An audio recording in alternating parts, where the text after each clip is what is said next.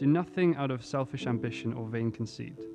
Rather, in humility, value others above yourselves, not looking to your own interests, but each of you to the interests of the others. In your relationships with one another, have the same mindset as Christ Jesus, who, being in very nature God, did not consider equality with God something to be used to his own advantage. Rather, he made himself nothing by taking the very nature of a servant being made in human likeness. And being found in appearance as a man, he humbled himself by becoming obedient to death, even death on a cross. Therefore, God exalted him to the highest place and gave him the name that is above every name, that at the name of Jesus every knee should bow, in heaven and on earth and under the earth, and every tongue acknowledge that Jesus Christ is Lord, to the glory of God the Father.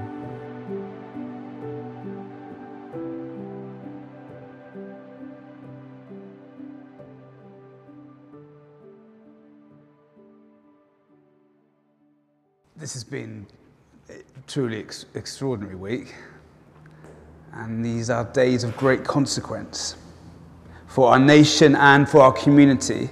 But the Lord is, is close, and we have comfort and hope in Him. The amazing thing about the exchange of monarchs is it's seamless in our constitution. It just happens. It's an extraordinary thing no battle for power, no, no looking for the paperwork. Of course, that then happens afterwards, but there's a moment of seamless change. But we can miss how seismic what has happened really is. Someone whose life's covered just a swathe of history, a third of America's history 14 presidents, 15 prime ministers. Her first prime minister was born when Queen Victoria was queen. These are consequential times. And as Lulu said, some of us will feel sad, moved, overwhelmed. Others, and I put myself in that category, have questions about what it looks like to honour the monarchy when this history that feels still unresolved has become to terms with the harm of the empire, of which the monarch, of course, presided over. These questions are valid, and all of this, I think, the different experiences that we have of this week with the Queen's death may lead us to feel vulnerable. It's truly a vulnerable moment, and it's not just the Queen dying. Lulu mentioned that we were at this vigil last night that we, we organised. And it was responding to the death of a teenager, a party that got out of hand just up the road. The community traumatized, neighbours uh, where Lulu and I lived that saw the events just in complete shock, and of course his friends and families. It was wave after wave of young people. His friends from school coming with candles that they'd brought. The police reckon about 250 people in total. Many of us feeling vulnerable in this room after those events. Itself feeling fairly vulnerable as flickering flames remembered a life that was tragically taken and then the, the extreme grief. His young brother's there. For many of us not seen often grief like that expressed the sheer raw devastation of pain eh, out of the, the voice of a child. It, It is traumatic. It's left us feeling vulnerable. And more broadly, of course, these are vulnerable times. COVID suddenly makes us question shaking hands and hugging, and we're aware of tiny little things that can cause nations to shut their borders and planes to be landed, and suddenly a new awareness of biology and bacteria is, is making us all a little bit more vulnerable. The war in Ukraine makes the global picture look uncertain, as, of course, does the climate crisis. These are vulnerable moments. The cost of living brings it all to home, particularly for those who already had the least. These are vulnerable times. We all experience vulnerability. Those awkward moments, difficult moments when, when you overhear yourself being talked about.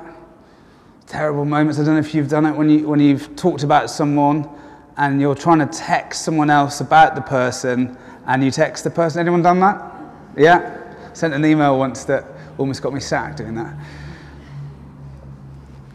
That sudden moment of vulnerability. I remember when I had a bad bike crash, suddenly being aware of my body. The dream, the classic nightmare dream of being naked in front of your class, school, or church. vulnerable, vulnerable, vulnerable. Vulnerability is when we feel weak, when we feel exposed, afraid, and most common for many of us in that moment of vulnerability is, is shame. That sense that not just I've done something wrong, but I am wrong in this moment, I'm shamed.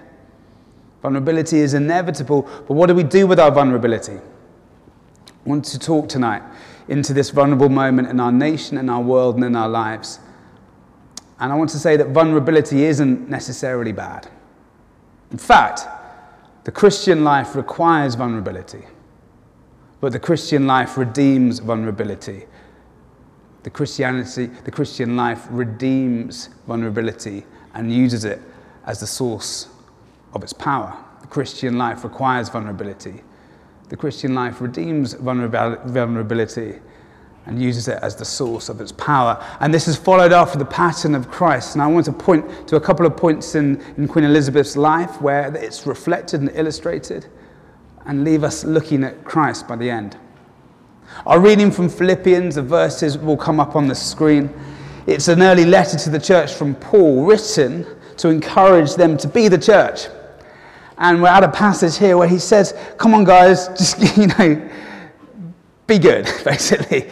You've got a job to do. You're representing God on earth, and here's a way to live, a way that represents God. Be of the same love, be one spirit, like minded. Do nothing out of selfish ambition, vain conceit, rather than humility. Consider others better than yourselves. Look not to your own interests, but to the interests of others. Love one another.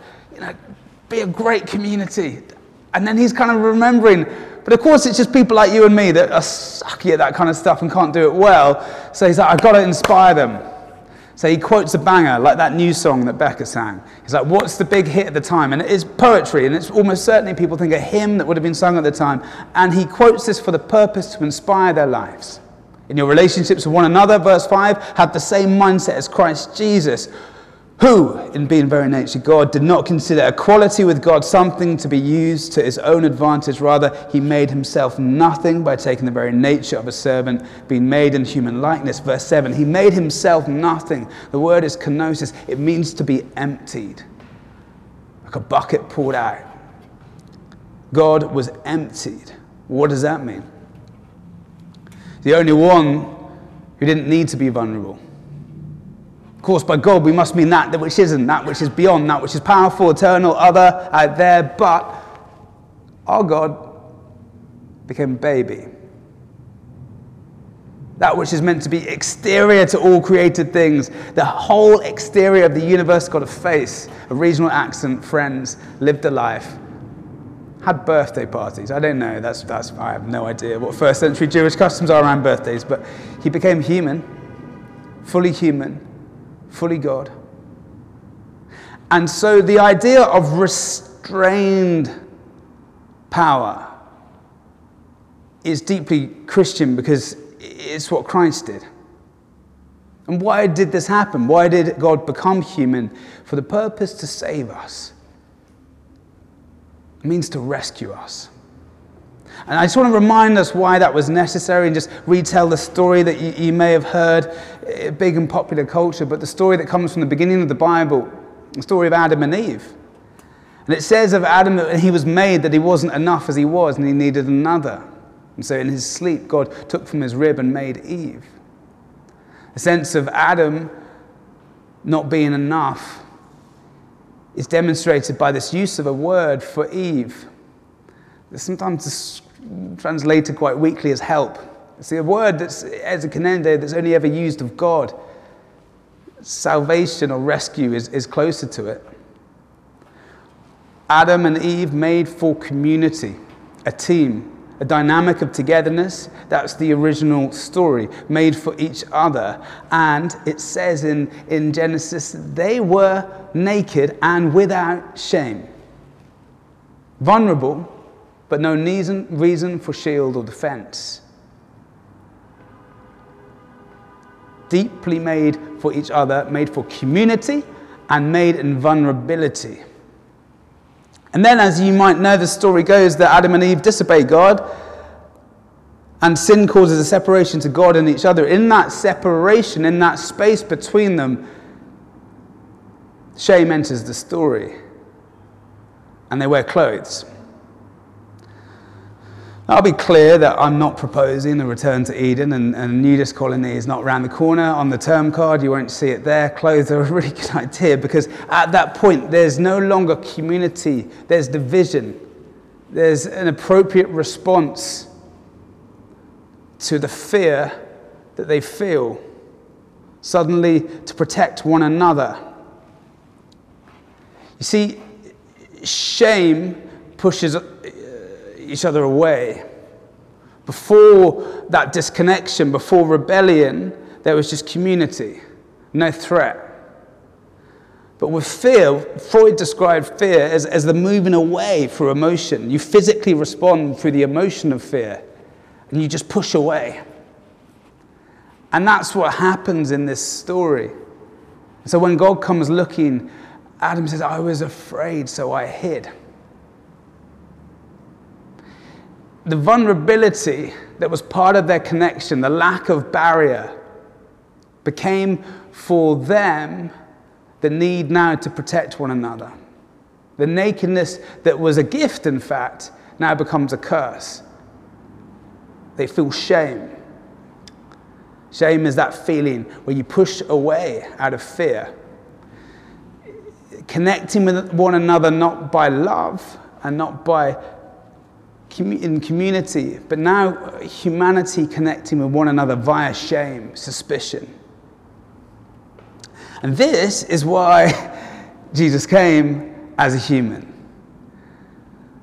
In order to deal with the fundamental reality of vulnerability, the extraordinary thing is that Jesus came into the very condition of shame, the very condition of vulnerability.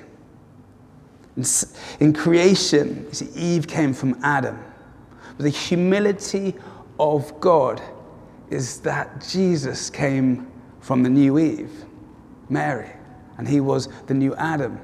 He's restoring and he is redeeming, but by first encountering our vulnerability the very condition of what makes us feel shame and that cringe. You know shame when you cringe, when you realize you've sent a text to the wrong person, when you hear your name and you don't go in the room.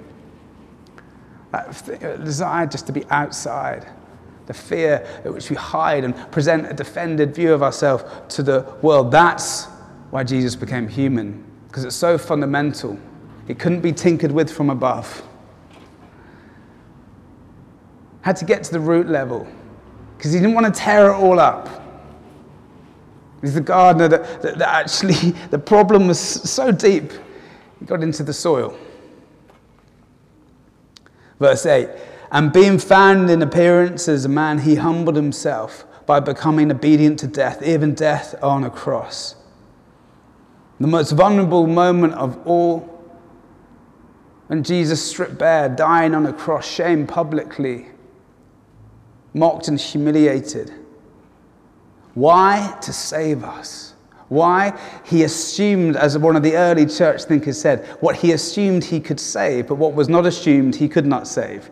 That's when they debated about whether he had, was, had to be human or not. It's like, no, he really was human. He really, really was human. Because what he encountered, he was able to overcome. All the shame of the cosmos, all the shame of your heart, poured into that moment on the cross where God, the only one who didn't need to be, um, need, didn't need to be vulnerable, chose to be vulnerable, became one of us, died so that we could live. And so, church is meant to be a laboratory for what happens the other side, where connection is risked. Because it is risky, isn't it? To connect with people, we need to be vulnerable, but to be vulnerable takes risk, takes courage.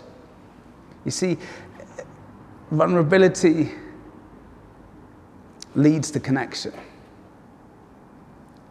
but it's a bit scary, to be honest. To be unveiled. Appropriately not clothing. I'm not in any way condoning nakedness, just to be clear. But to even just share really with words what's going on for you. But vulnerability leads to connection. That's what God wants. That's why God became one of us. He wants to connect with us. So the church is to be a laboratory of how appropriate vulnerability leads to connection. Our condition that's individual and corporate and national in these moments, our condition of vulnerability will either lead to shame, to defense, to fear, or connection. That moment you feel exposed in a room, you have decisions to make. That's why when someone else goes first, when someone else shows you what it is to be vulnerable, they create space for your vulnerability. And there's some special ways, I think, in amongst it all, that Queen Elizabeth's life points to this and points to the distinctive way in which Christians and Christian leaders are called to be vulnerable.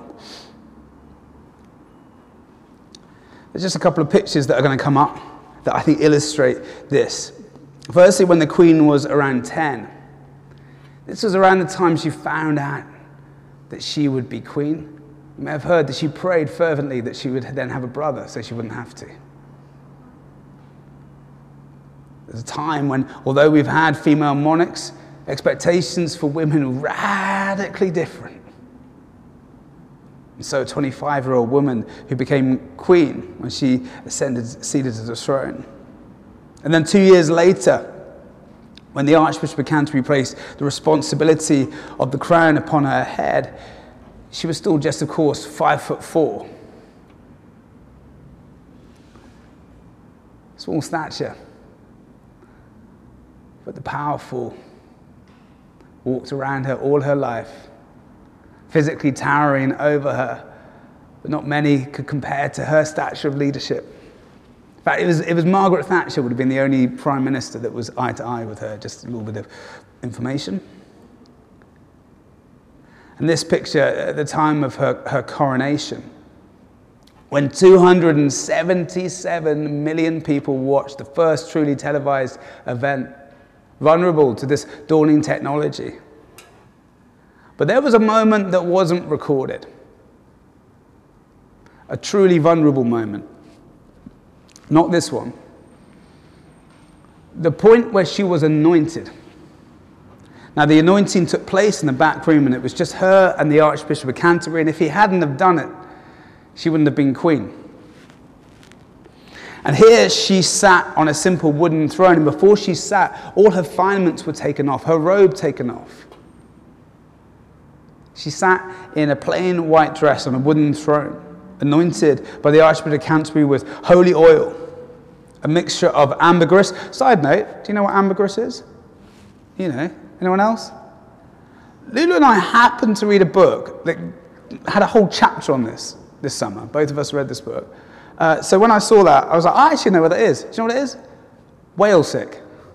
True story. Actually true. It's a very rare thing. What's that? Well, yeah, when we get into the biology de- detail, it's a bit gross, but it's basically a precious substance, normally traded more precious than, than, than gold. It, it, it, washed up every now and again on the seashore, and for 3,000 years it's been traded, and the most precious perfume has been made out of it. That's just information, it's got nothing to do with this. We've got to get back to the, the story, but that's what ambergris is, whale sick. Anyway, civet, orange flowers, roses, jasmine, cinnamon, musk, and benzoin. And all of this, this oil anointed from a 12th century spoon as Zadok the priest from Handel's Messiah resounded around Westminster Abbey. And those words, extracted from the Book of Kings, sung at English coronation since 973 AD, and the echoes are all back to the Hebrew scriptures. Because the kings in the Old Testament were laid aside for service, and if they didn't serve, they were called failures. queens are supposed to be servants too, and in Christian terms, this is trying to bring the idea of the monarchy somehow into the orbit of the passage we just read. Perhaps it fails. But that picture is the one that I want you to understand. Not only the vulnerability of this, this young woman, but the vulnerability of that moment, the unrobing, the privacy, and then the kneeling before the archbishop. That's a picture, I think, of the Christian life. That's a picture of what all of us do. We must come to a point where we come to, to God on our knees and we say, Put me aside for you, for your purposes. Anoint me. Anointing, the original word means daubing, covering. They would have just like, she would have had a ladle of oil on her head, dripping down. I come in humility, God. I come in vulnerability. I've taken off all the pretense. Use me. Of course, the other picture in many of our minds would be when she mourned Philip, sat by herself, a desire to serve her country and honour the COVID rules, as many others were not.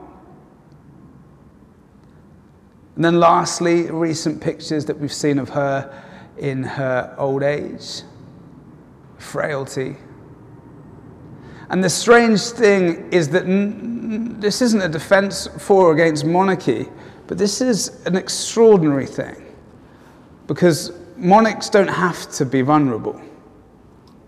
Yet there is something about her life from beginning to end that speaks about vulnerability, and it's why I think so many people have connected with her. Vulnerability leads to connection. If we choose to serve and to show in love one, the reality of ourselves to one another, vulnerability leads to connection, or it will lead to shame and isolation. Her life in public office is an illustration of what I think all of us must come to terms with as Christians. We live in a vulnerable world, all called to do different things. None of us, I imagine, will called to be monarchs anytime soon. But there's a pattern that I think is Christian for us to understand of allowing our vulnerability to be seen, not despising it or hiding. Of coming to those points of anointing where we unrobe and we kneel and we know that what we are called to do can only be of God if we first kneel. Christianity requires, I said, vulnerability, then redeems it and uses it as its power. Just briefly, I want to finish by talking about power and the power to serve.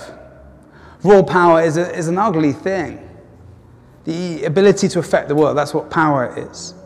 But raw power, affecting other people's lives in, in force, in violence, it's not a good thing. But love takes power and redeems it. And this is what we see with Jesus. In verse 8, and being found in appearance as a man, he humbled himself by becoming obedient to death, even death on a cross. God, of course, has power, all the power. But the choice of what God does with power is to humble himself, having become one of us, and to love us. To love us ultimately in a sacrificial way, a way that costs. The cross is the full demonstration of God's love for us. You may have heard earlier this week, in fact, last Monday, um, a man called Chris Kaba was shot by the police.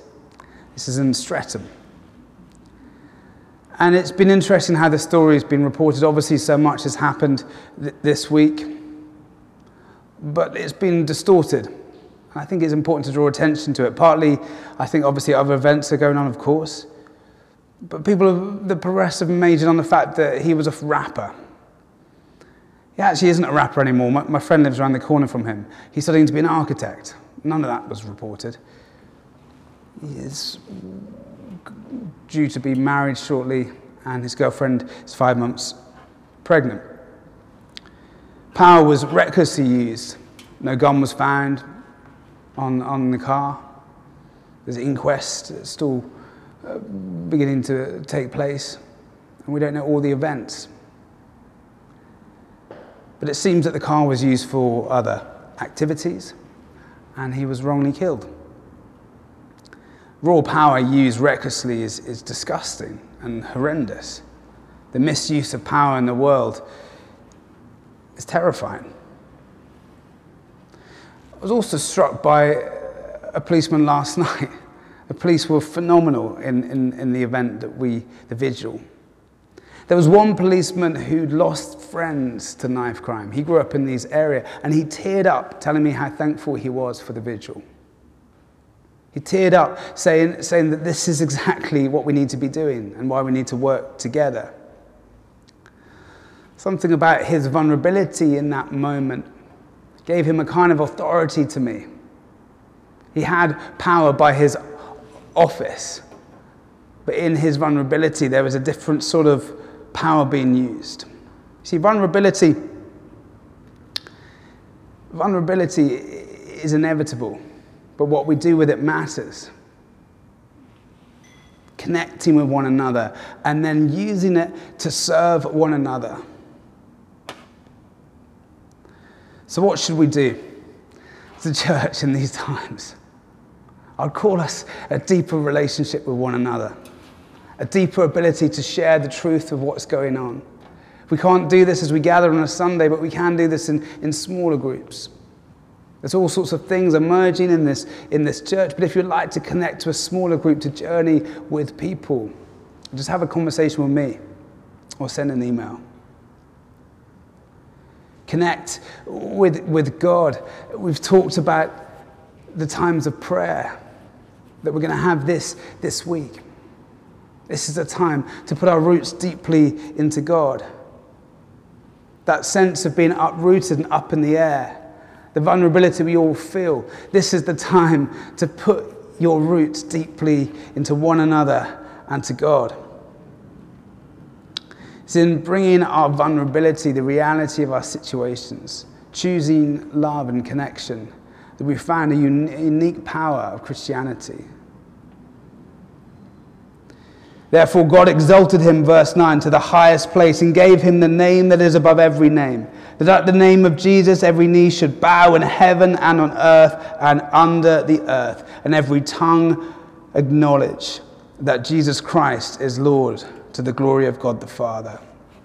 Having become one of us, having been truly vulnerable, having loved and served us, having used his power for others, Jesus was resurrected and ascended. He's entered in and he's overcome. And the hope that we have in Jesus, why we root ourselves together with one another in his story, is because his is the name above every name, every monarch, every president, every prime minister, every CEO Jesus is the exterior of the universe, but come close, humbled, serving, loving, overcoming in death and in his resurrection. We find our power when we find our voice in worship. We find our power when we find our voice in worship. And one of the most wonderful stories that no one can find the source of, which means it could well have been made up. People are attributing this to Queen Elizabeth, others say it was Victoria, but no one can quite figure it out. Even if it's not true, I think it illustrates the point, so I'm going to share it anyway. As one of the chaplains of, of Queen Victoria had been preaching on the second coming of the Lord. And afterward, in conversation with the preacher, the Queen exclaimed, Oh, how I wish that the Lord would come in my lifetime. Why? asked the chaplain. The queen replied with quivering lips, her whole countenance lighted up by deep emotion. I should so love to lay my crown at his feet.